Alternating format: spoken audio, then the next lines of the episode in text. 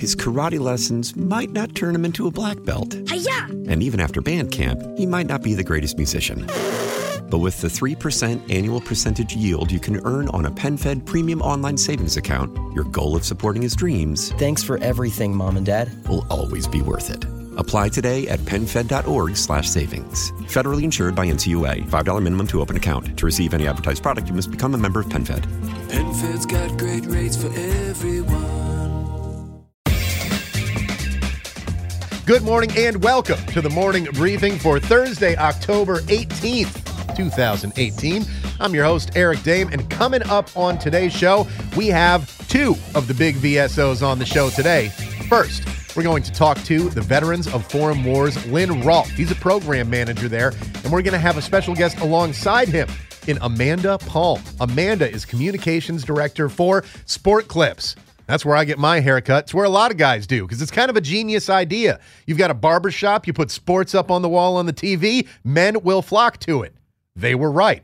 And you know who founded it? A Vietnam veteran, Air Force C 130 pilot. Because of that, he's been very involved with the veteran community and used Sport Clips as a vehicle to raise money for veterans' causes. Right now, they've got the Help a Hero program with the VFW. So we're going to talk to Lynn and Amanda about that, what it's doing for veterans, how it's helping veterans get their educations. We're talking millions of dollars. They're hoping to raise well over a million dollars this year alone. It's going to be uh, a really fascinating interview. And you're going to hear in this interview, Sport Clips is a company, you know, a big franchised corporation and everything that's doing it right when it comes to starting uh, uh, a way to give money to the veteran community. So, not surprising that the founder of the company is a veteran himself. He's also an MIT graduate and all sorts of other stuff. We're going to have him on the show coming up soon. Don't you worry about that. I know you want to hear from him. Well, guess what? You're going to. We're going to make that happen. Sport Clips has already said, like, yeah, we think we'd, that'd be awesome. And apparently, he's uh, in the area of our studios every once in a while. So we'll see when that happens. And then my former Defense Information School classmate, Joseph Q. Chenelly. I don't think that's his real middle initial, but it sounds kind of cool. He is a Marine Corps veteran who is currently the executive director of AMVETS. Good morning, Jennifer, aka Mom. Uh, Joe is the executive director of AMVETS, and uh, he joins us every Thursday. And we're going to talk about the latest and greatest issues that AMVETS is focused on coming up after that VFW and Sport Clips interview. So, a good Thursday show. And just to give you an update, for those of you watching on Facebook Live, you get to hear this first. So, breaking news. Kind of. I already mentioned it yesterday. Uh, I won't be here tomorrow. My uh, wife is out of town, so I have to drop the little guy off at school, and then he's got a doctor's appointment in the morning and all sorts of stuff. So uh, the morning briefing will return on Monday, and we've already got some great interviews lined up for next week. In fact, I'm going to be talking to a four star active duty general today, and we'll play that one for you well, probably on Monday. So, yeah, we got a lot coming up for you on the morning briefing, but that does not include a show on Friday this week. Again, we will not be going tomorrow. In fact, you'll hear this show again tomorrow. So, if it's now the future on Friday and you're hearing me, hello. How are things in the future? Good, I hope. All right, let's move over to take a look at the headlines and look at the news. There are a lot of people who serve in the military and then move on to the first responder community. We're talking firefighters, we're talking police officers, we're talking EMTs. There are a high number of people who have served in both. One such person is Don Pritchard. He retired from the Marine Corps. He uh, was a paramedic who rescued people at Ground Zero during the September 11th attacks. This is an American hero. Now he needs his own hero. My old working place, 1010 Wins in New York City, is reporting that Don is one of the people that breathed in all that toxic dust that spread through the air when the buildings collapsed on September 11th. And because of that, they believe it may have contributed to the fact that he is now, at the age of only 53, in the final stages of kidney failure. Don Pritchard believes that he developed the disease because of his work at the uh, World Trade Center and is desperately searching for a kidney donor. He doesn't have a lot of time left. His daughter Kaylee uh, has joined her parents in their search for a matching donor, saying that she said, I love my dad a lot. Hey, good morning, Jen. How are you doing today? Great to have you here. Uh, you know, this is uh, a, a, rough story, man. A very rough story. This is someone served in the Marine Corps and retired, and then continued to serve afterwards as a paramedic including right there on the ground at ground zero on September 11th. Now facing kidney failure again. He believes it's coming from a lot of the uh, uh, the toxic stuff that was in the air as the World Trade Center came down. Um, he needs help. So if you know, if you have the ability, reach out. You can uh, go to our website. The story's up on there. They've got video from 1010 Wins and other places um, that are up there, and it, it is uh, it, it's a rough story. And he's a guy who now doesn't have a lot of time left. Hey, maybe one of us can help him. Maybe somebody can help this Marine get what he needs to get to keep on living his life up there in New York. But it's uh, it's interesting that cross section between the military and first responder community particularly people who retire. We have a friend of the family named Steve. He was a senior chief in the United States Navy. He retired and then he went into law enforcement. And some of us, I think, like me, think, man, you've already served for over 20 years and now you're going to continue on serving. That just shows uh, the true desire that some people have to help their fellow Americans. It, it's it's greater than mine. You know, I don't think I could do it. I watch the show Live PD on Friday and Saturdays. Uh, every Friday and Saturday night, it's on in our house. And do not call us during that show, or you will uh, be persona non grata from that point forward. We watch that every Friday and Saturday night, and I watch what police officers have to deal with. And my God, is it ridiculous? I mean, they're dealing with crazy people, they're dealing with evil people, they're dealing with stupid people, and more often than anything, I think, they're dealing with intoxicated people. Someone who has to deal with the day in, day out nonsense that comes along with all the good stuff of serving in the military, and then continues to do it afterwards as an officer, as a firefighter, or as an EMT who are dealing with even more drunken, intoxicated people. I, I, man, I give them more respect than just about anybody else out there in the veteran community. Honestly, if you leave the military, which we all know is an unforgiving job, and you decide to go into an even more unforgiving job where you are serving your fellow Americans on a day to day basis, even more so than those in the military. Because let's be honest, when you're on a deployment, if you're uh, infantry or something like that in Afghanistan, Iraq, wherever you may be, okay, you're doing it every day. Most of the time, and in fact, most of most people's careers, you're back on the base, you're training in the United States. Police officers, man, firefighters, man, EMTs, they're doing the real thing each and every day. And they're doing their training as well.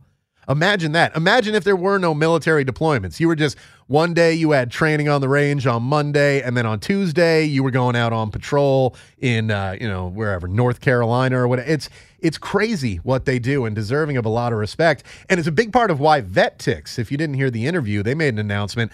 They've launched First Tix which is essentially the same program as VetTix, but now open to first responders for that very reason, for the service that they do to our country, and of course, that cross section of veterans and first responders. So if you haven't heard of VetTix, you can go there, and if you are a veteran or a Gold Star family or currently serving in the military, you can go through ID Me and you get uh, confirmed as a veteran.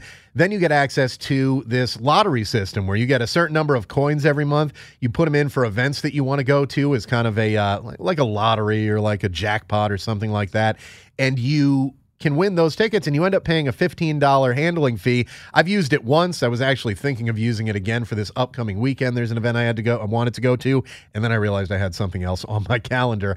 Um, $15 I paid for four tickets to go see some MMA fights that would have cost us like $350. VetTix is the veteran version, and now First Tix is the first responder version. And if you are both a veteran and a first responder, take your pick. I guess you can use either one of them. One man that we know is eligible for Vet Tix, and honestly, I think if he signed up for it, they might even waive that $15 handling fee, is John Canley. Sergeant Major, United States Marine Corps, retired. He was awarded the Medal of Honor yesterday by President Trump. He's an 80 year old retired Marine Corps Sergeant Major. Got that for valorous action in Vietnam five decades ago. What did he do to earn that medal? Well, he twice scaled a hospital wall in view of the enemy to help wounded Marines and carry them to safety. Uh, Canley is a native of Caledonia, Arkansas, lives in California now, fought off multiple enemy attacks over several days in 1968 while his company moved towards Hue City as part of a counteroffensive to retake the city from the North Vietnamese and Viet Cong forces. Here's what the president had to say at the ceremony. He assaulted enemy strongholds, killed enemy fighters, and with deadly accuracy did everything he had to do. He raced into heavy machine gun fire on many occasions, all to save his fellow Marines. In one harrowing engagement after another, John risked his own life to save the lives of those under his command. Canley took over the operations of the unit as Sergeant Major because his commanding officer was severely wounded in the battle to retake Hue City. The time had, at the time, the city had 6,000 communist fighters defending it. John Canley was one of the Marines who went in there. Uh, of course, that's a battle that we've seen immortalized in many movies. Full Metal Jacket is the first one that comes to mind. Uh, the, some of the Marines' heaviest fighting was in the fighting for Hue City, uh, which came, um, you know, in 1968. It's basically when that took place.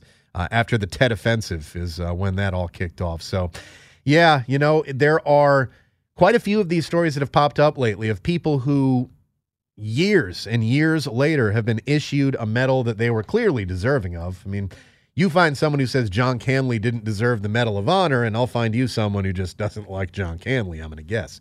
When you read the background of what he did, again, just like people who become police officers after retiring from the military, it's kind of difficult to put yourself in those shoes. Could you do it? That's a that's a whole different question than would you do it? I mean, would you do it? Is yeah, I, I would try to save my fellow Marines, sailors, soldiers, airmen. I would, but could you? Could you climb the wall of a hospital twice like John Canley did? I don't know. Could you go out there and brave machine gun fire to get to them over and over again? And of course, this is another story that brings to mind a recent one that we talked about, which is kind of silly to me. This man, at 80 years old, doesn't appear to have been lobbying for the Medal of Honor himself. Uh, I'm sure there were other people who were. I mean, things like this don't usually happen just because somebody in the military goes, Oh, wow, never seen this guy's service jacket before. What's in there? There's usually someone who believes that this person should be receiving it, oftentimes people in their unit. But if you were listening last week, you heard the story that we told you about of uh, a woman who was a soldier. She lives down in Florida now, down in the Jacksonville area who, after being in a convoy that came under assault uh, and firing back at the enemy, as is the good thing to do when you're in a convoy that comes under assault, she was told by someone, like, hey, we're going to put you in for the Bronze Star. Because of that, and we don't have many details on who it is that said to her, we're going to put you in for the Bronze Star, or if uh, we can verify that anyone ever did put her in for the Bronze Star, um, she is now started a campaign to get herself awarded the Bronze Star. Like she went on news, the TV news down in Jacksonville, Florida, talking about how she deserves the Bronze Star. That's not the way that's supposed to work for any of those higher medals. When you're talking about the Bronze Star and even more so, you know, the Silver Star, Navy Cross. Uh, of course, I'm a sailor. That's the one I'm going to go to.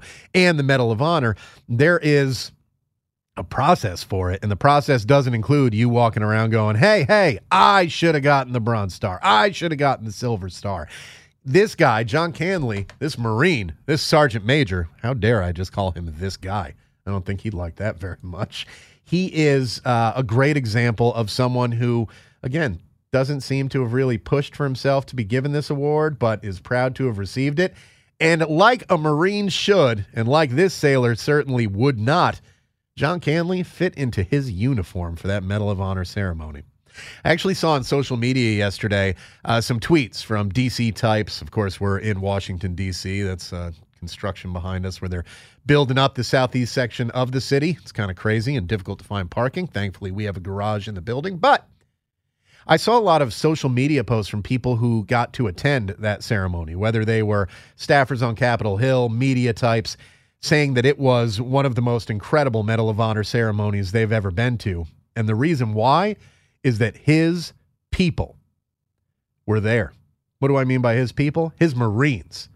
They had a room full of Marines, all about 80 years old, just bringing bringing the moto, as the Marines like to say. They were motivated Marines, a lot of them in uniform. Apparently, just a really, really great situation over there. Something I wish I could have gone to, but have yet to get to one. And Karina tells us on Facebook Live.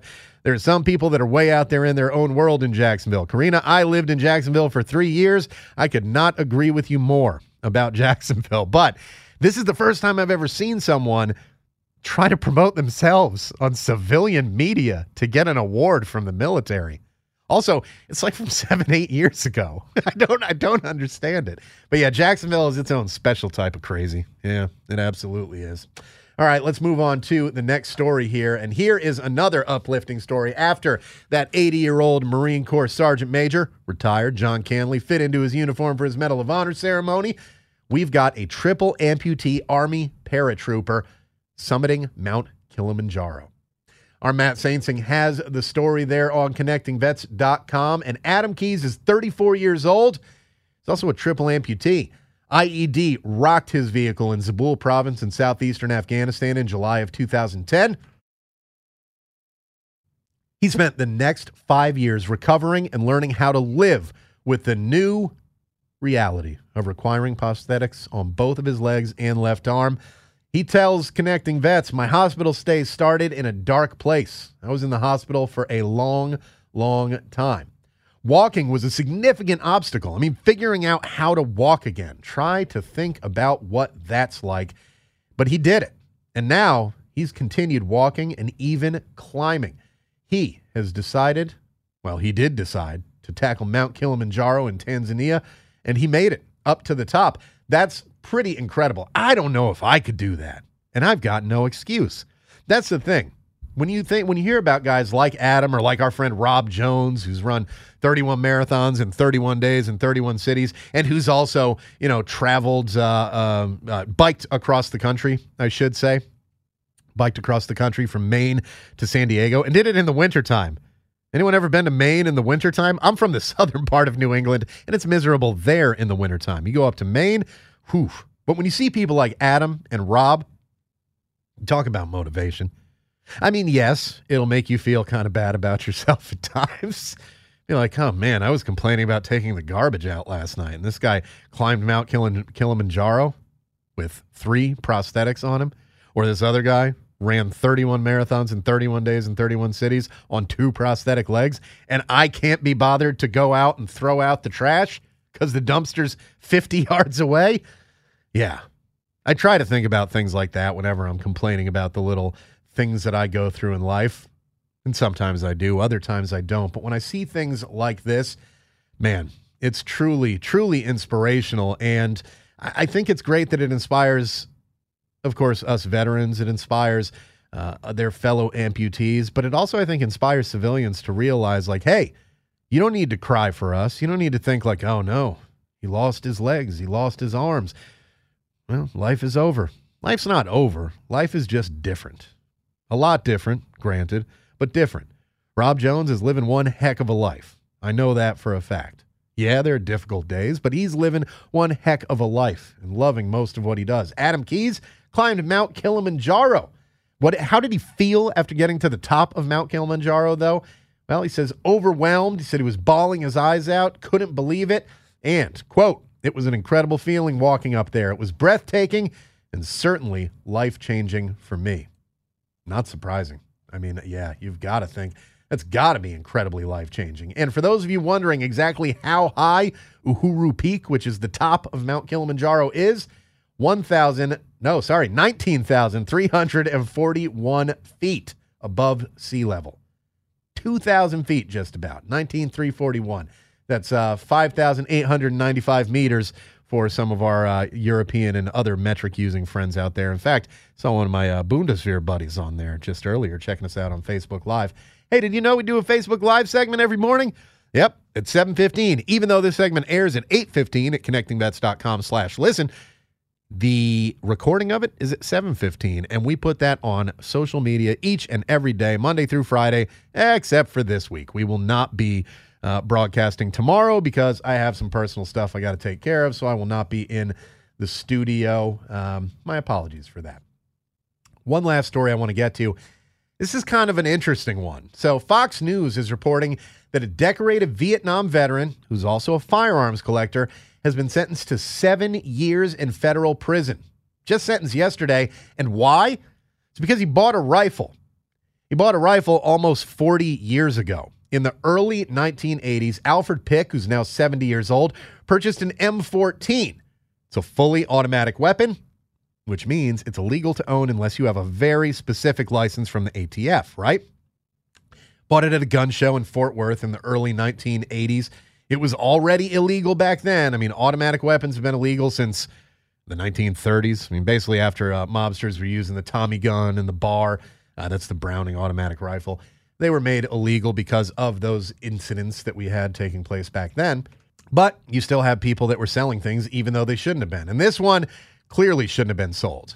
It had a scratched off serial number. Hmm. Now, the M14 is a military style weapon. Probably came from the military, if you uh, if you think about it, and that's probably why the serial number was scratched off. Whether the government sold it off, whether someone who was serving sold it off, who knows? And that does happen. I was on the USS Saipan when two young sailors decided they were going to steal uh, flak jackets and try to sell them to drug dealers in the Hampton Roads, uh, Maryland area. Well, thankfully, the drug dealers they tried to sell them to were actually undercover federal agents, so they got busted. But things like that do happen. So here's why Pick wanted the M14. He says it's similar to the one that he used when he was in Vietnam. He was a lieutenant in Vietnam, over 100 combat missions. And yeah, when you hear decorated veteran, we all know that the media sometimes gets that wrong. They'll be like, well, he's got a good conduct medal in the National Defense Service. He's decorated. If that guy's decorated, then I'm I'm, I'm a Medal of Honor recipient. You know, it's one of those things when you look at those. Um, this guy actually was. He's a Silver Star recipient. Received the Silver Star for his actions in Vietnam. Saved lives, uh, did a lot of good things. According to one of his friends, Mark Shackelford, here's a good quote The man is a Silver Star winner, saved lives, took care of his wife. He's been in custody for a year. I would think that when a man turns 70 and is an, an American hero, you don't destroy the rest of his life for one mistake. So he had a big weapons collection, and his friend uh, is very open about that weapons collection. Said, "Yeah, I've seen it. In fact, I've seen the weapon, which apparently Pick called the piece de resistance of his weapons collection. He'd shown it to Shackelford, but he had never seen it out of the case, never used it anywhere, never did anything with it. Um, his attorney again said he had a connection to the rifle because it was the same type that he had used in Vietnam." Um, dozens of weapons in his collection, mostly collectible ones over the years. Well, last year, Mr. Pick's wife passed away from cancer. Two weeks later, the Bureau of Alcohol, Tobacco, Firearms, and Explosives raided his Plano, Texas house looking for that weapon. They found it. So clearly, someone who saw it told people about it. ATF went in there and found the weapon, uh, which he had had again since the early 80s when he bought it, had never used it anywhere, never done anything wrong with it, was a collector, and was arrested and has now been sentenced to seven years for owning this illegal firearm. It's a it's it's a difficult case. It was illegal. And it had a scratched off serial number, which, as a firearms expert, he certainly would have known was a gigantic red flag. A real, real big one. So did he still go through with it? Yeah. Was it illegal? Yeah. Seven years for it for someone who clearly never intended to use it in any sort of negative way. This isn't someone who got caught the day after he bought it, where you have no idea what they were going to do with it. This is someone who almost four decades had passed since he bought it, and he never used it in any way and never took it out of the case, according to his friends. Um, I mean, I understand the letter of the law, but the letter of the law, it's it's, uh, uh, you know, is that the spirit of the law? For a Vietnam veteran and Silver Star recipient who owned the weapon for almost four decades, kept it locked up the whole time, is that who that law was intended to target? No, absolutely not. However, it is a law. There's not typically gray areas on these laws. I, I find it upsetting that he's going to have to do seven years, um, but I understand why. It's one of those ones that's got me a bit torn. I mean, you can't have certain weapons, they're illegal. That's just the way that it is. This is one of them. Again, he's a firearms expert and a scratched off serial number. He knew what it was. He never reported or, or registered it with anyone or told the, the police about this weapon because it was illegal when he bought it. He knew that it was. Um, seven years is a long dang time, though. Hopefully, he'll be up for some sort of parole early on, and you would assume a guy like that is not going to get into too much trouble in prison. Although, Silver Star recipient from Vietnam, pretty much a badass, so I hope nobody tries to mess with him while he's in prison. And I do hope that he gets out uh, before seven years. He's already been in custody for a year. They raided his house right after his wife died. Just a negative story. I think uh, the time that he's done already, he probably learned his lesson. Also, he's 70 plus years old at this point. Does he need to learn any more lessons? I don't know. I don't know. It's a rough one. This, not a rough show. It's a good show. Coming up next, we're going to talk to the VFW and Sport Clips about the Help a Hero Scholarship Program. Later on in the show, Joe Chenelly, Executive Director of AMVETS, is going to be here with us. Well, on the phone with us, and he's going to tell us about everything AMVETS is currently focusing on. It's the morning briefing from ConnectingVets.com. I'm your host, Eric Damon. We will be back right after this.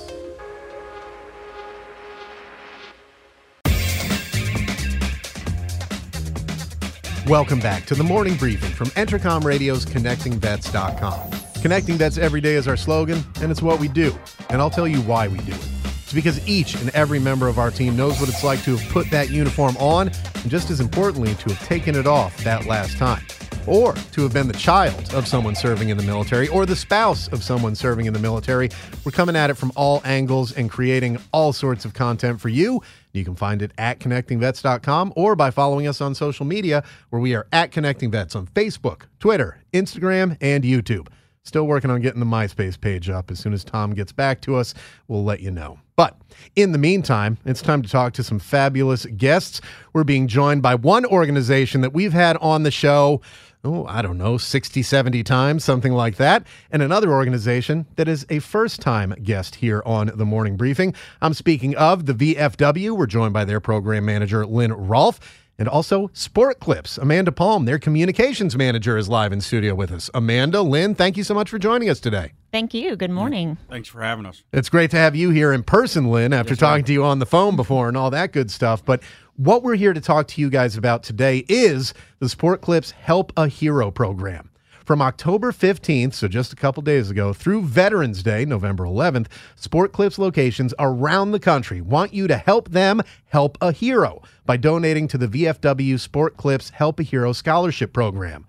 Now, last year, during the 2017 campaign period, they raised an impressive $1.25 million for the VFW through donations from clients and product partners and community events at the nearly 1,800 Sport Clips locations around the country. And to date, they have awarded more than 1,100 scholarships and provided $4.9 million in those scholarships. Amanda, those are impressive numbers. But let's go back to the beginning of Help a Hero. Where did this program come from, and why was it important for Sport Clips to get involved with helping veterans, uh, you know, get those scholarships and get their education? So, our founder, Gordon Logan, is an Air Force veteran. He flew C-130s, and veteran causes have already always been very important to him. And so this was something back in 2007 um, as a as a life member of the VFW and someone who is very active with the VFW. We originally started this um, as a program called Operation Uplink, which was an opportunity for us to provide phone calls home for service members who were stationed overseas, who were perhaps under medical recovery, who needed to get connected to their family members. And as we know, back in 2007 we didn't quite have the technology that we did today, uh, and so those those phone calls were very important to connect those folks back home to the people who they cared about. After about six or so years in 2013, um, we started to see a drawdown in troops. Technology improved, so the need for those phone calls and those calling cards wasn't necessarily as important. And we realized that we could do more as a company. And so Gordon and some of the folks at Sport Clips went to the VFW and said, What can we do? Where is there a need? And the scholarship program was developed and has, has steadily grown since 2013 when it was officially launched. And we awarded our first round of scholarships in 2014.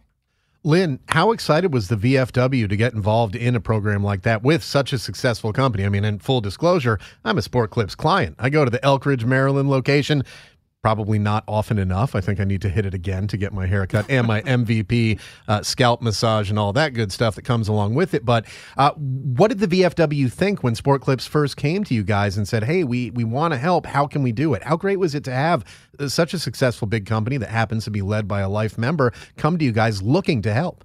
Oh, we were blown away. There was no doubt because um, we weren't involved in that world of uh, student vets at the time, and it was a great opportunity for both of us to pull all of our resources together and step up and uh, take care of those student vets that were transitioning out, chasing new opportunities, and being able to uh, extend the uh, commitment to them.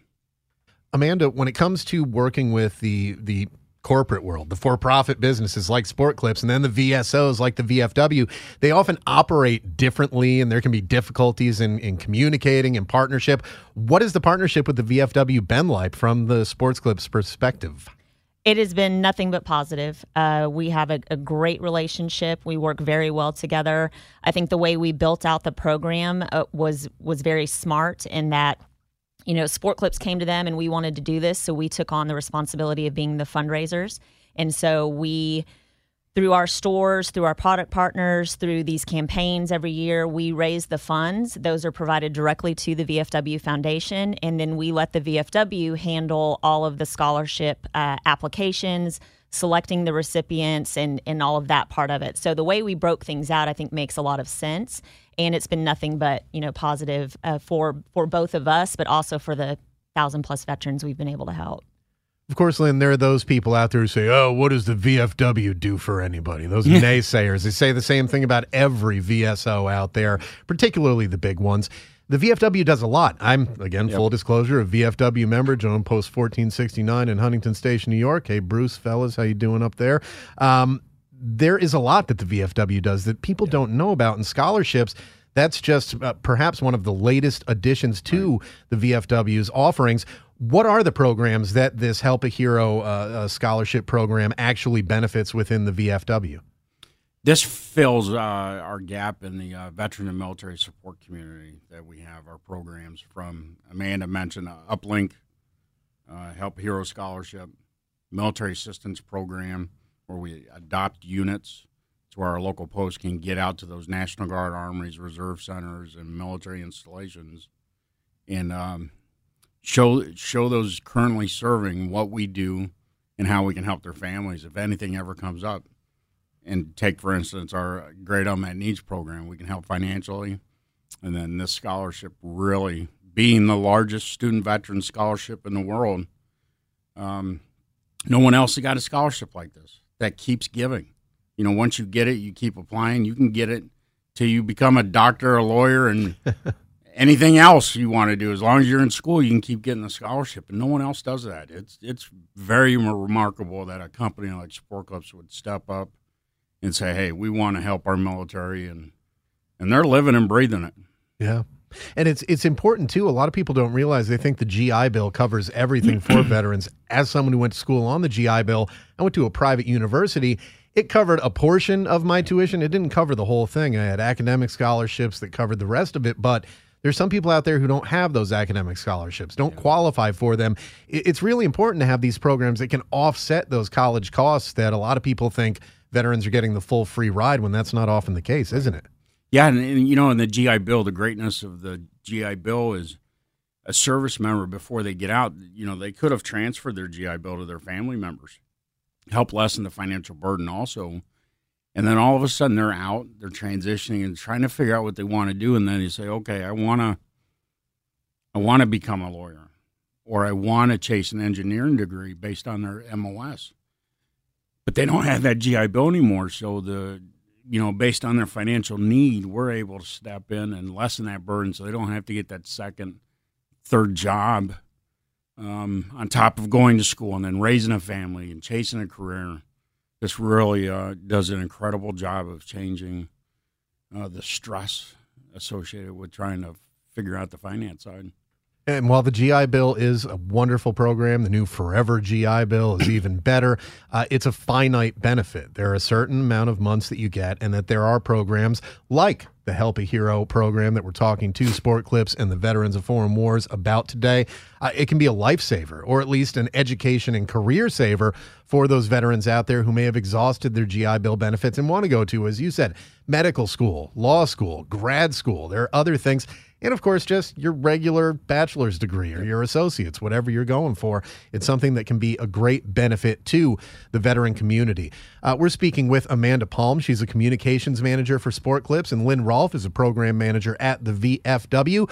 Amanda, what's the response been from those franchise owners, the Sport Clips location owners, uh, being able to take part in a program like this? The response is great. That you know, our teams get super excited when this time of year rolls around. They have they have embraced this cause, which is wonderful to see because obviously it wouldn't be successful without their boots on the ground and the hard work that they're doing in the stores.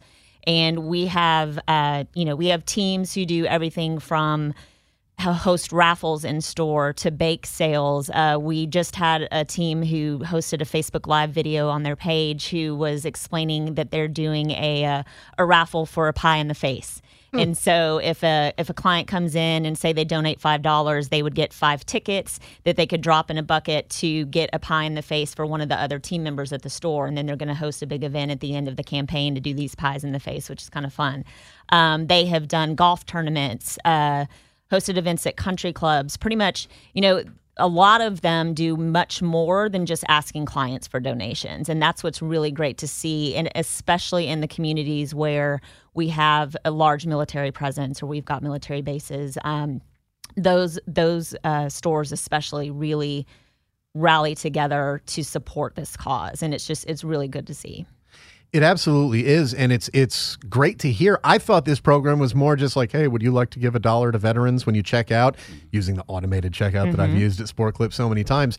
To hear that the franchise owners and the crews at the Sport Clips locations are taking an extra step and actually having fun with it and trying to do things that might help out even more.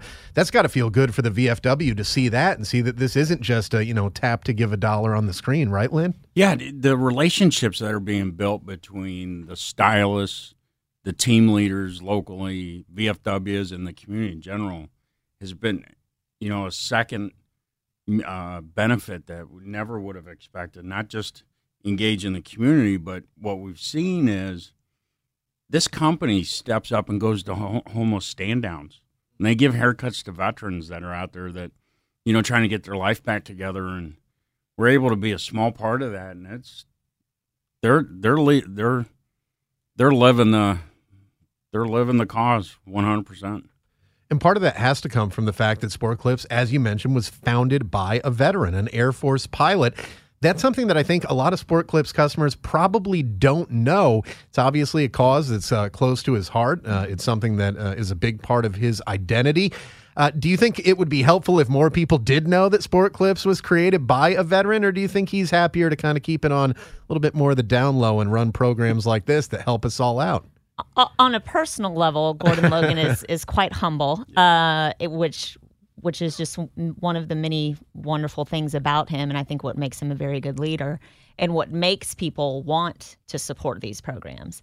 Uh, but but on a on a business level and obviously on a charitable level, which is what we're trying to do, we absolutely want people to know that that we are a veteran owned business. We promote it, we talk about it uh, anybody in, in the hair care industry or even in the franchising industry especially know that Gordon is an Air Force veteran. So we we are happy to spread the word about him and his service and the great things he does for veterans.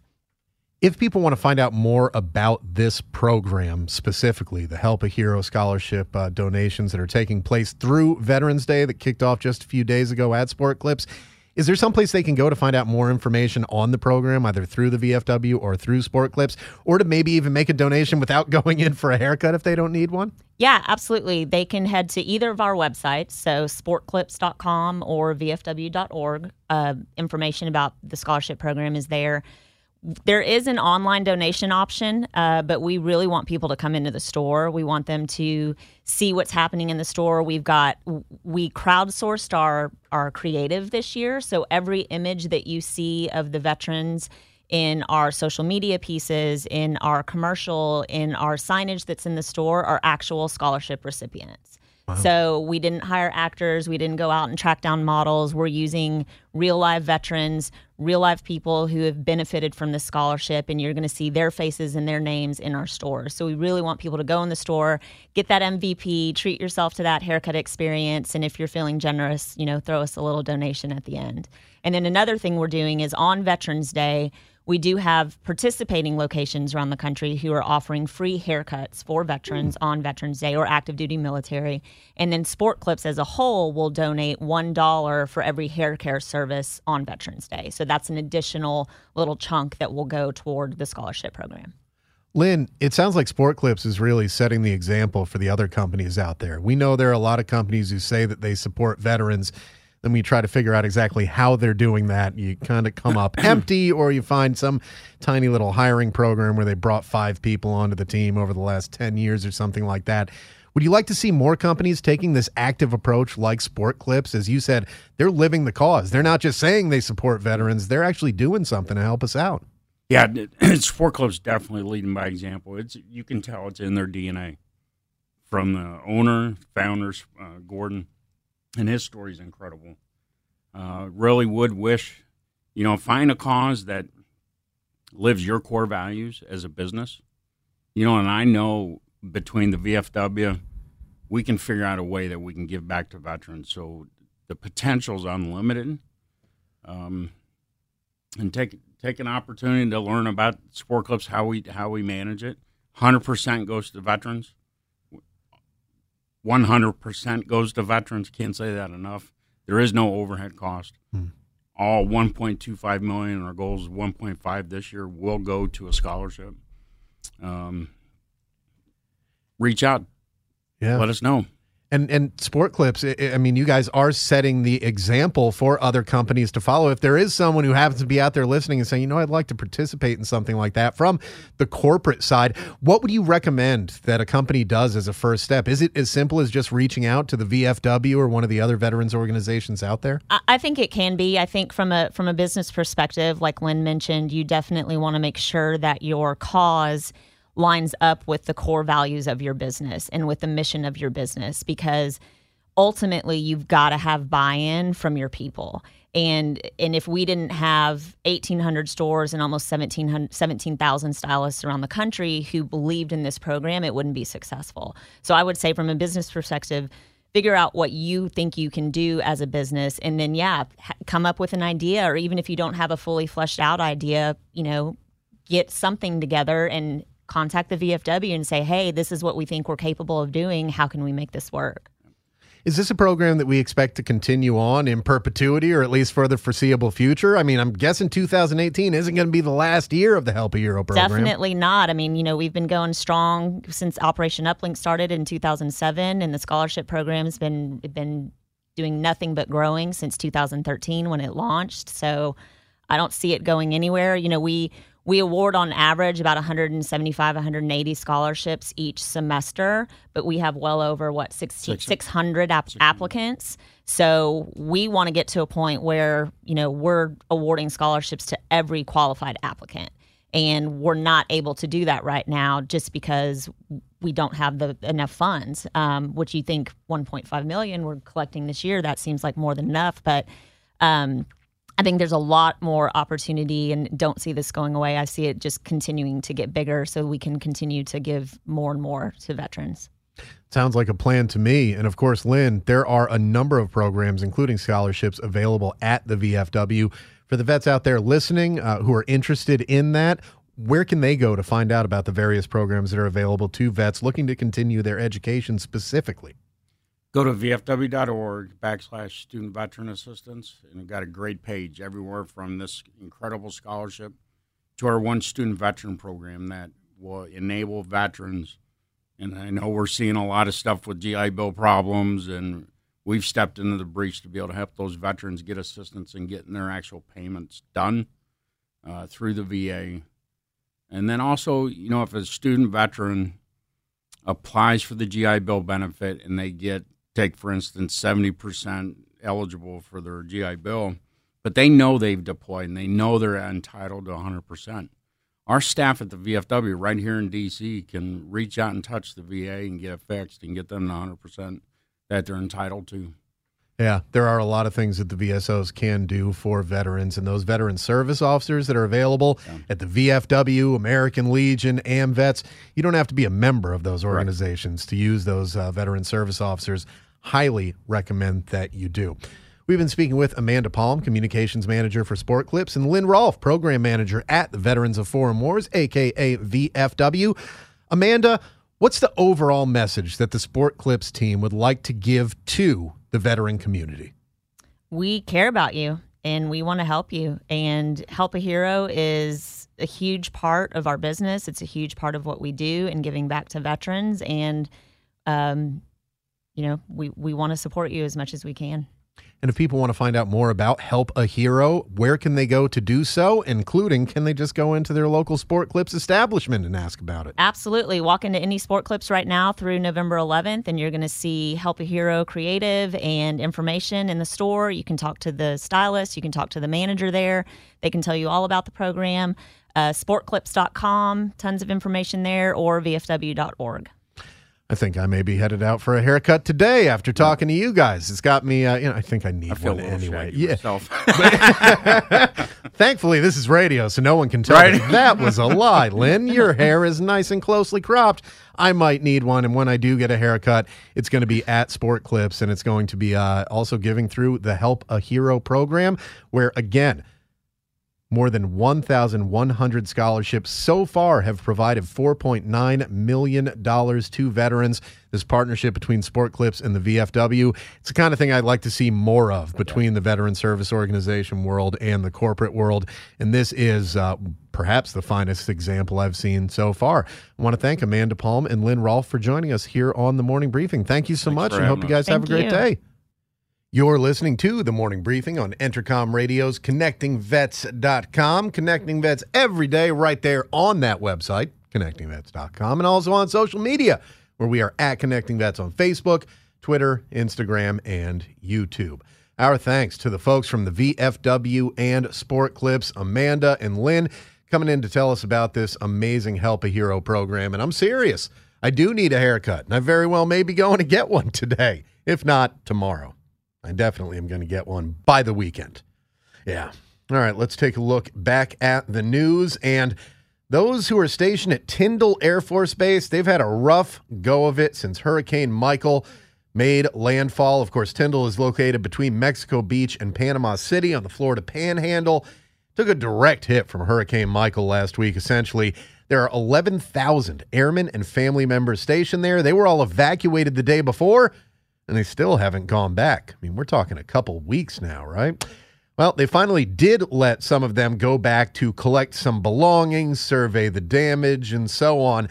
Commanders and recovery workers have had to communicate with the evacuees via Facebook because, again, power's still out there. A lot of the phone lines down, a lot of really significant damage to the area.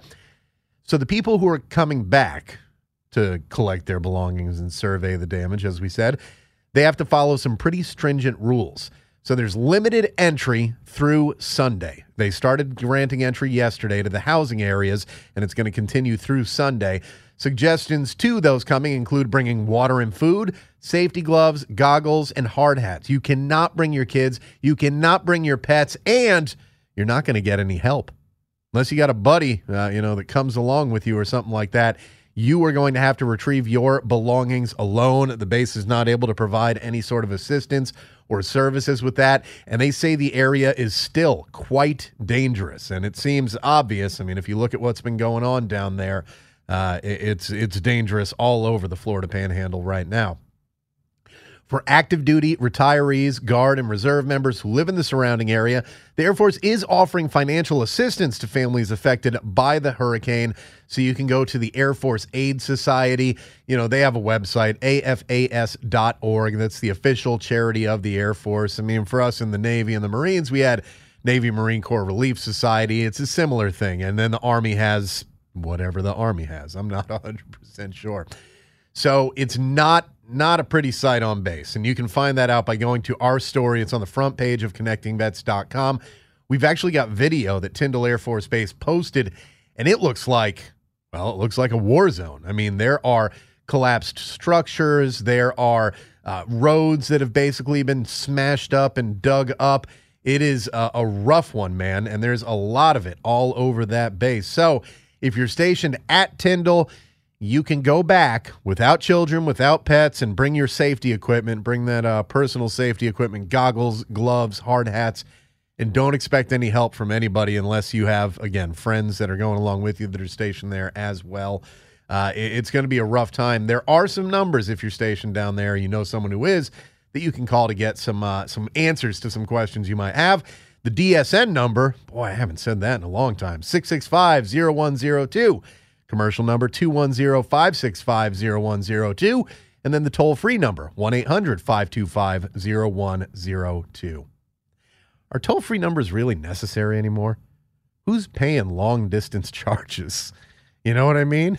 210, I mean, that's toll free for me. I just call it from my cell phone, and that's the way that it goes. Well, this is the way that it's gone today on this edition, the Thursday edition of the morning briefing so far. And it's not done yet. Oh, no, my friends. Joe Chenelly, Executive Director of AMVETS, our regular Thursday VSO guest. He's going to be calling in via phone and telling us what's going on in the world of AMVETS. Looking forward to talking to my old Defense Information School classmate and Marine Corps veteran Joe in just a couple of minutes. The morning briefing will be back right after this.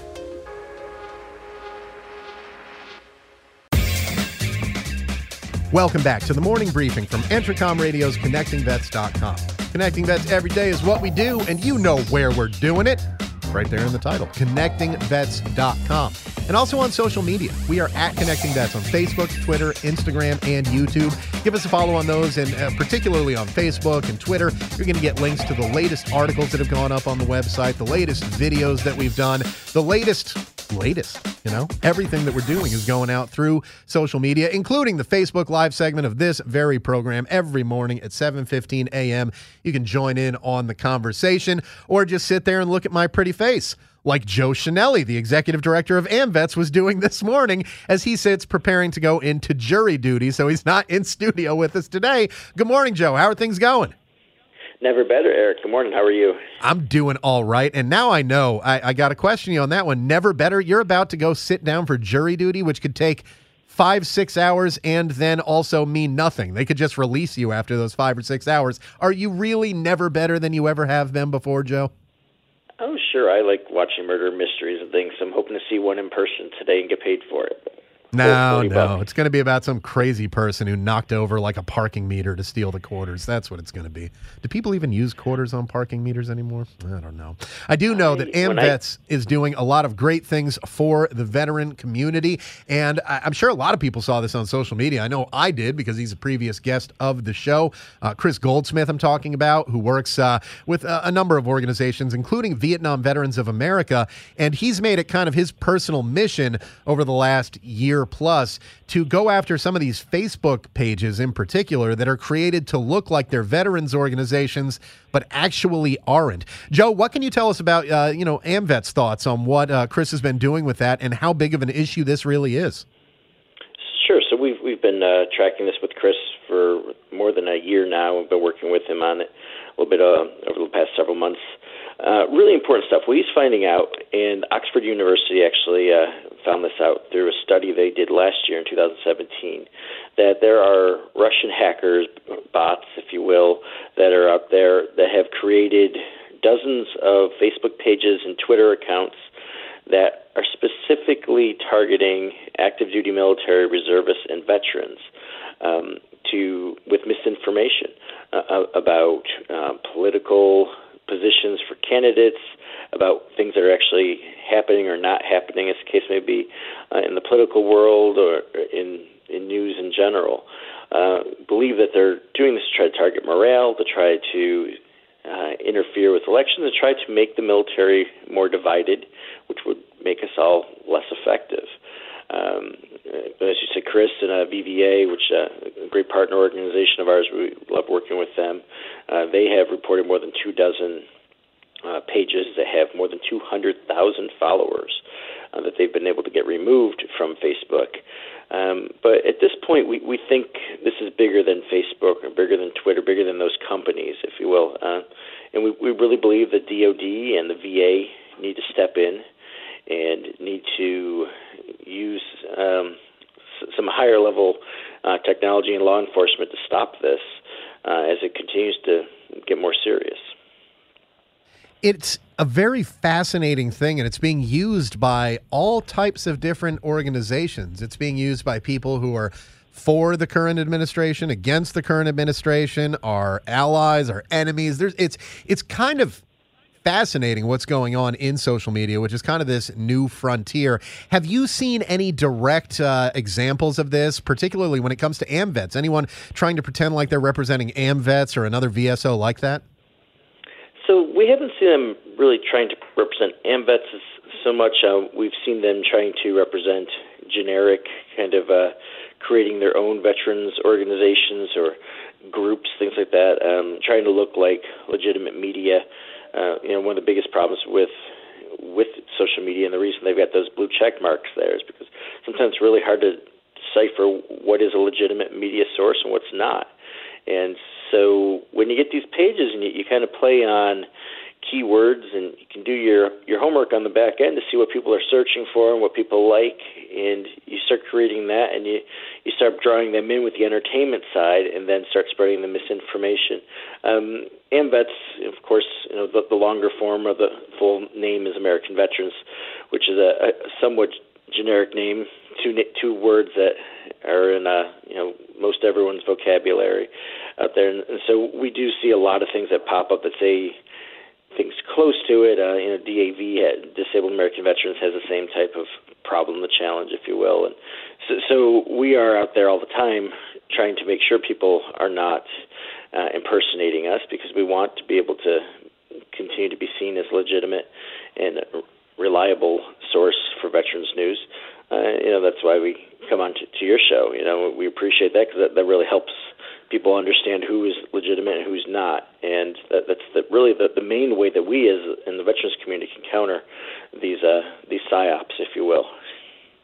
What can people do to try and figure out what's real and what's not? I mean, do they need to like tweet at Chris Goldsmith directly to ask those kinds of questions, or are there any recommendations that you would make as far as uh, you know red flags to watch out for out there? Sure. So the the big thing is if you see something that looks questionable, make verify.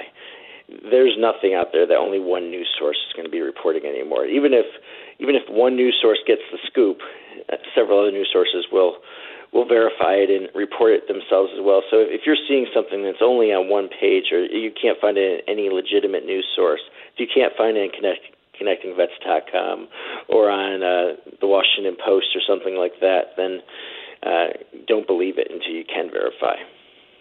That's certainly pretty, don't share it. That yeah. becomes the yeah. key.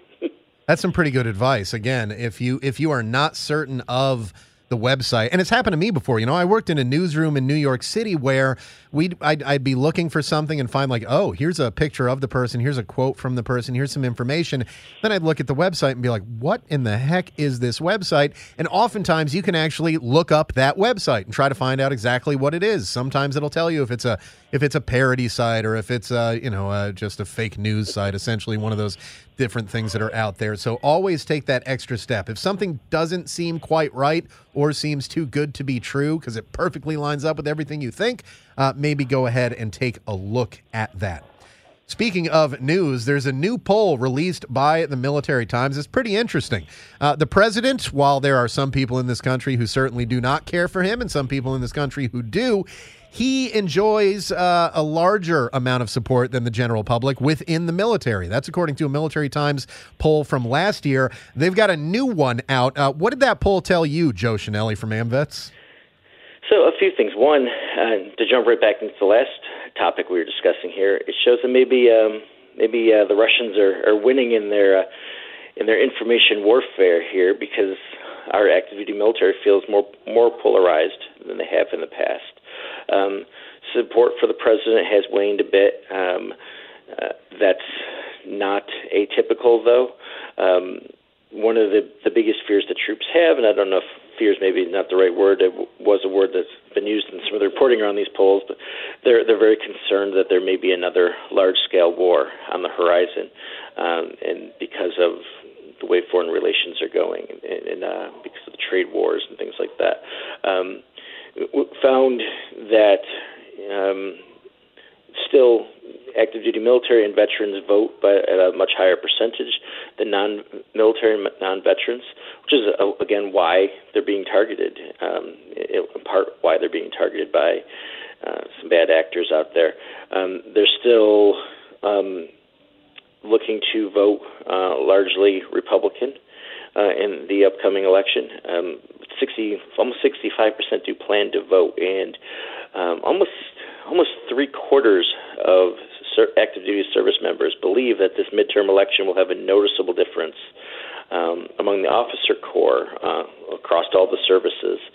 Almost 90 percent uh, see this as a pivotal election uh, when it comes to the armed services and how they'll be funded and how they will be directed in policy.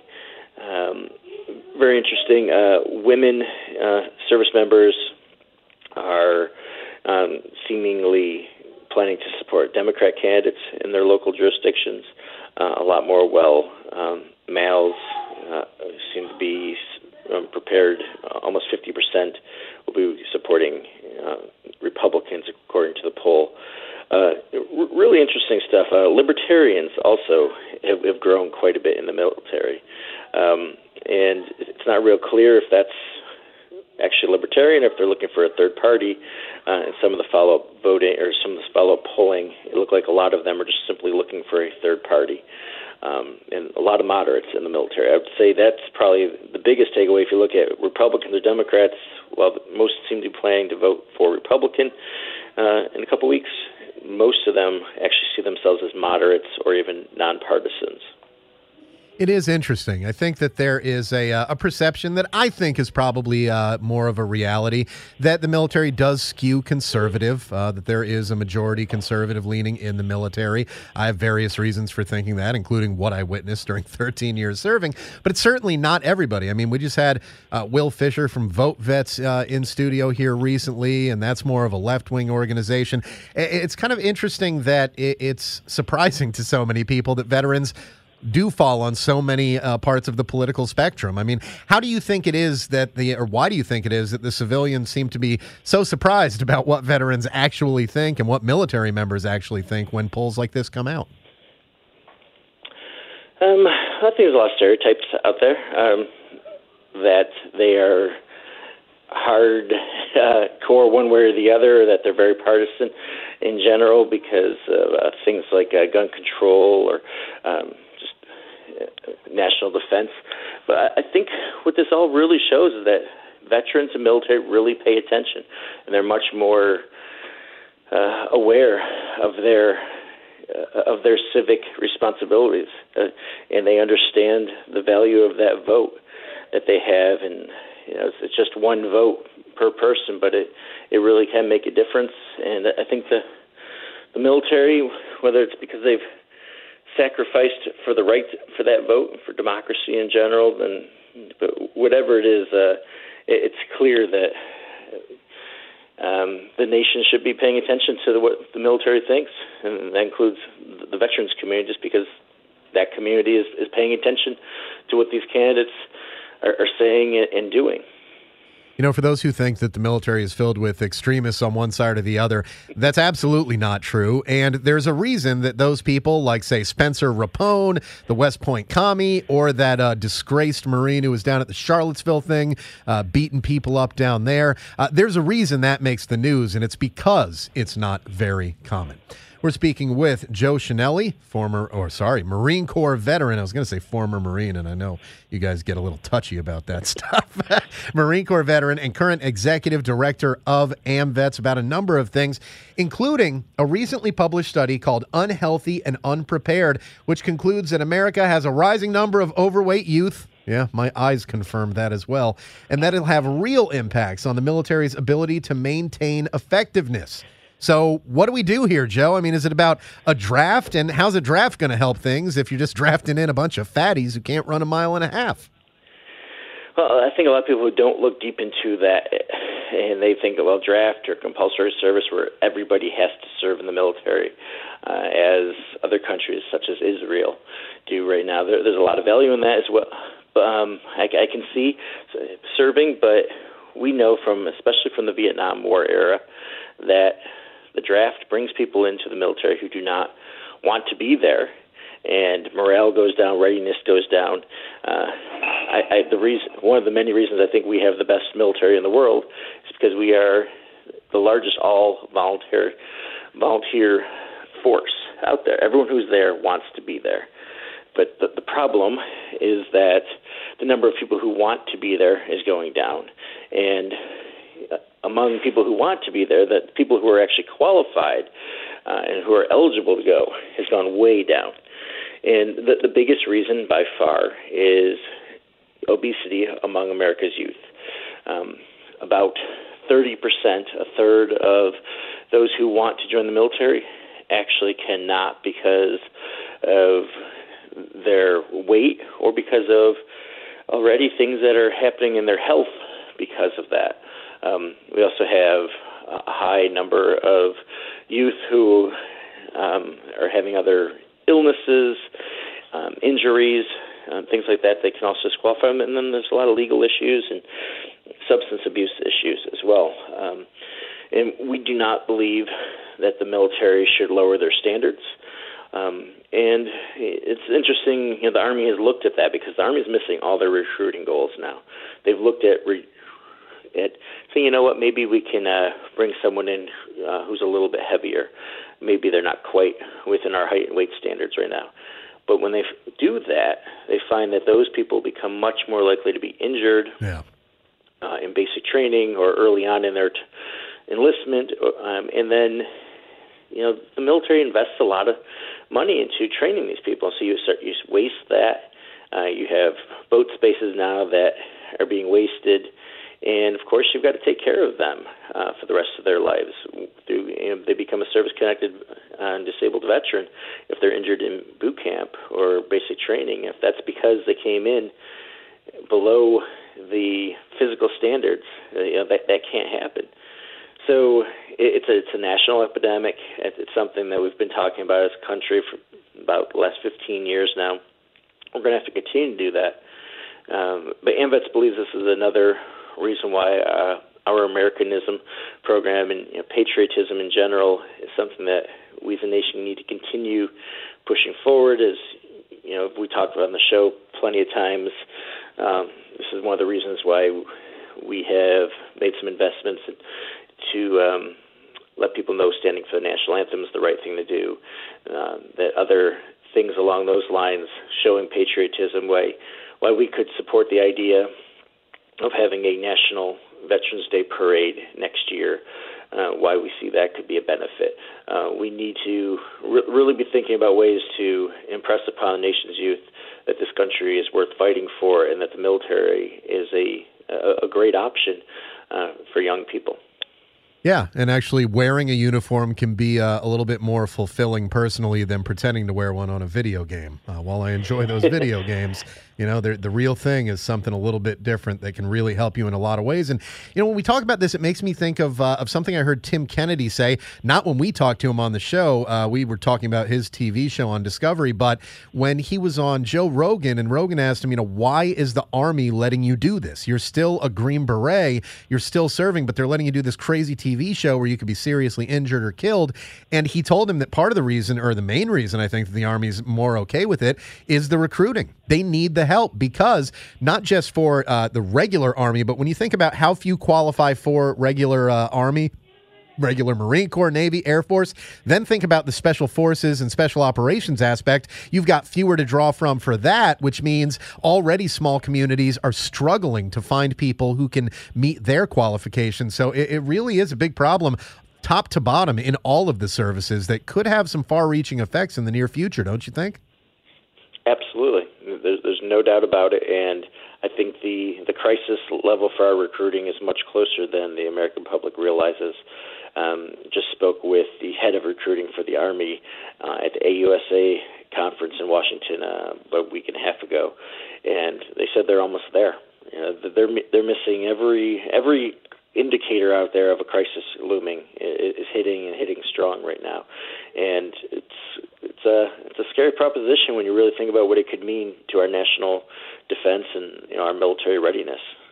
It absolutely is. And as someone who worked in recruiting as a public affairs guy for a couple of years, this was back in 2005 to 2008. I know how difficult it was then because of medical, dental, all the other different things that people would fail for. The fact that it's gotten significantly worse since then, I, that that that is uh, boy. Knowing what I know about how difficult recruiting was ten years ago, I can't imagine what it's like today.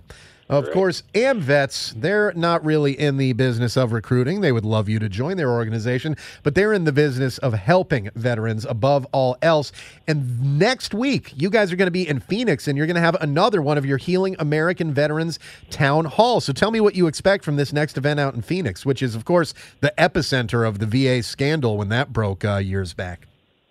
Sure, back yeah, so back um, back in 2014. Um, something that a lot of veterans knew was happening uh, really became uh, a matter of public uh, awareness. And uh, what was going on, of course, was uh, Phoenix had secret wait lists at their VA um, hospital out there, and um, this was basically uh, the the head of the hospital itself was allowing um, people not to be kept on the books that were reported back to Washington, so they didn't know how many people were actually coming in to their hospital, and so the, the hospital was continually underfunded. Uh, veterans were actually dying on that wait list, waiting to be seen, um, and so that really created or we really then realized how serious the access crisis was, the access to VA healthcare. And from that, we have came out with choice and now with community care. And so we have a lot more veterans who are able to receive care in the community when their VA, their closest VA isn't able to see them or if they don't have one close by.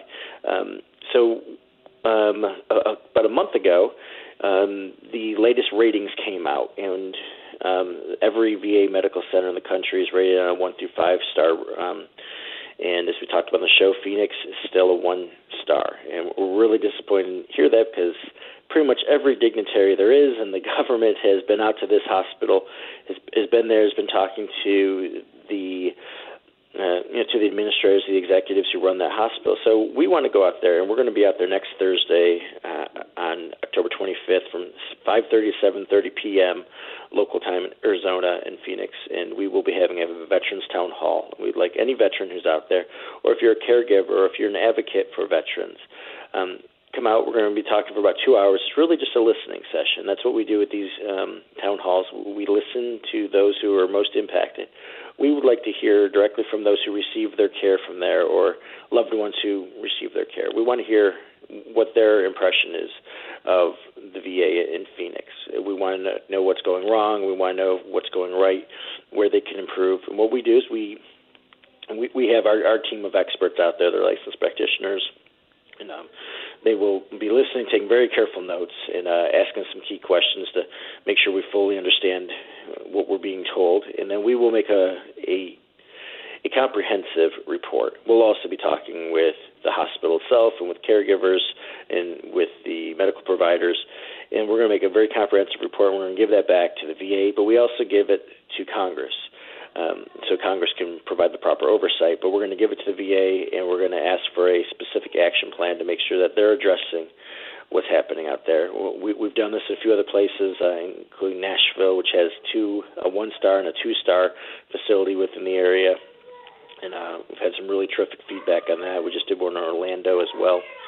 Um, so we're, we're we're out there. We, we need to hear from veterans. It's the only way this thing's going to get better, and uh, so that's why we're we're sending the team out there next Thursday it's kind of shocking that the place where the scandal broke and then the VA medical center that is closest to the actual department of the VA in DC, these two places just continue to have issues. The one that should be the crown jewel of the VA system as it's just down the street from VA headquarters, and then the one where uh, the biggest black eye in the history of the VA occurred, they're still having these issues. And, uh, you know, some something's got to be done about it. I know they've thrown money at it, and I know they've thrown a lot of things at it. They've got to figure out what the issue is and get this fixed because the veterans in all 50 states and all metro areas deserve the same level of care. And in some places, they're just not getting it. They're not getting the same level of care. They're not getting the same level of customer service.